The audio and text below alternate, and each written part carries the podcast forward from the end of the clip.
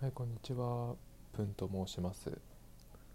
予防医療、宇宙、神経に興味がある私が伝えたいこと、共有したいことを中心に配信する音声サイトです。本日はアルコール、飲酒についてのお話です。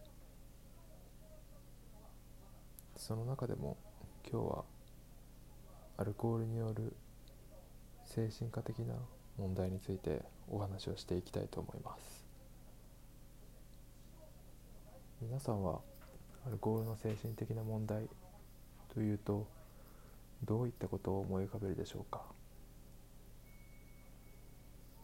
アルコール依存症酔っ払っておかしなことを言い出す。気持ち悪くなる。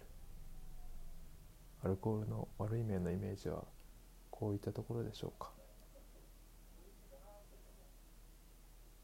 アルコールの精神科的問題最も身近かつ皆さんも感じたことがあるものとしてはアルコールの急性中毒がまず挙げられると思います。アルコール飲んだ時にまず起こるのが酩酊の状態です。酩酊状態には単純酩酊というものと異常酩酊というものがあります。単純酩酊は態度も比較的保たれ見当識障害名前や時間場所がわかるといったことですけどもそういった障害がないいわゆる気分が良くなっている酔っ払いの状況を単純名でと言います。血中のアルコール濃度によって爽快期ほろ酔い期酩酊初期酩酊極期泥酔期昏睡期に分類されます。もう一つ異常酩酊は複雑酩酊と病的酩酊に分けられます。複雑酩酊は著しい興奮がありそれが長く続くような状態です。単純酩酊と異なるような状況ですが名前や場所時間が分からなくなるということはありません。しかしながらしばし重大な犯罪や自殺につながる場合があります。異常酩酊のもう一つ病的酩酊は時間場所名前等が分からなくなってしまい興奮を伴い幻覚や妄想も体験します。攻撃性が高まり暴力行為を生じることもあります。意識も悪くなってしまいます。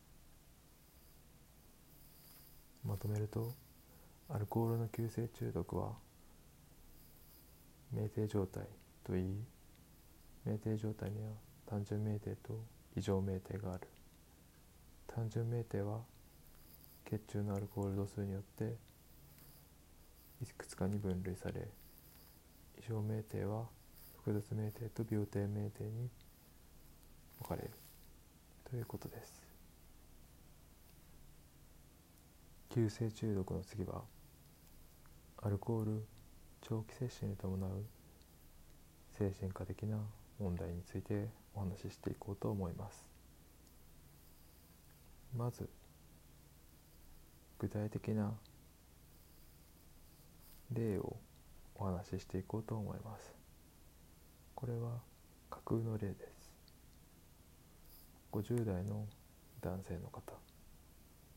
学生時代は機械飲酒でしたがお仕事に就いた後は毎日ビールを 1500ml 飲むようになりました。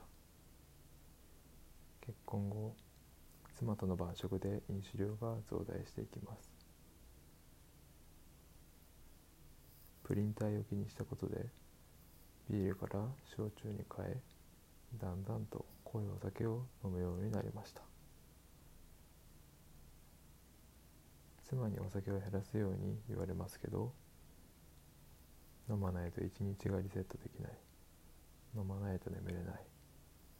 と主張して妻の話を全然聞き入れませんでした。いつも潰れるまで飲んでしまいます。旅行や読書の趣味もなくなってしまいました。こういった暮らしを続けた数年後仕事にしばしば遅刻するようになり不安や手が震えたり汗が出てきたり集中力が欠落していってしまいます。お酒を飲むとこういった症状は少し改善するようでした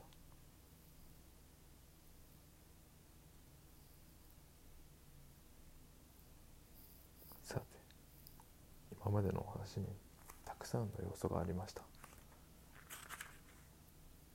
列挙していくと睡眠障害健忘抑うつ状態自殺祈祷アルコール依存症といったようなことが挙げられると思います。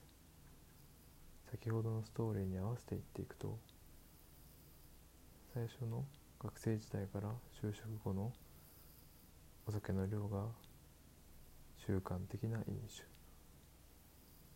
濃いお酒を飲むようになった。ということが体勢。飲まないと眠れない。というところが睡眠障害。妻がお酒を減らすようにと言ったとしても聞き入れない。ということが飲まずにいられないという脅迫的な飲酒。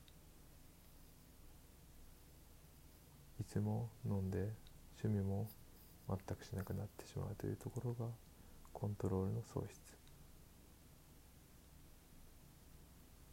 不安不安や震え発汗障害集中力の欠如というのは離脱症状というのを表しておりました。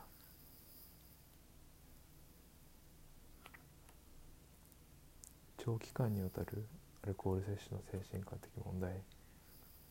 多岐にわたりますがこういったように具体的なものを覚えておくといいのかもしれません。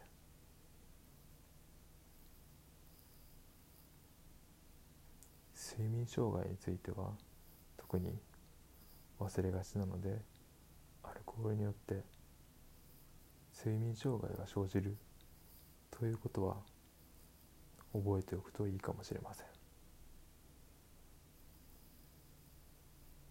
アルコール依存症のポイントについては先ほど言った飲まずにはいられないという脅迫的な飲酒飲酒のコントロールができなくなっている。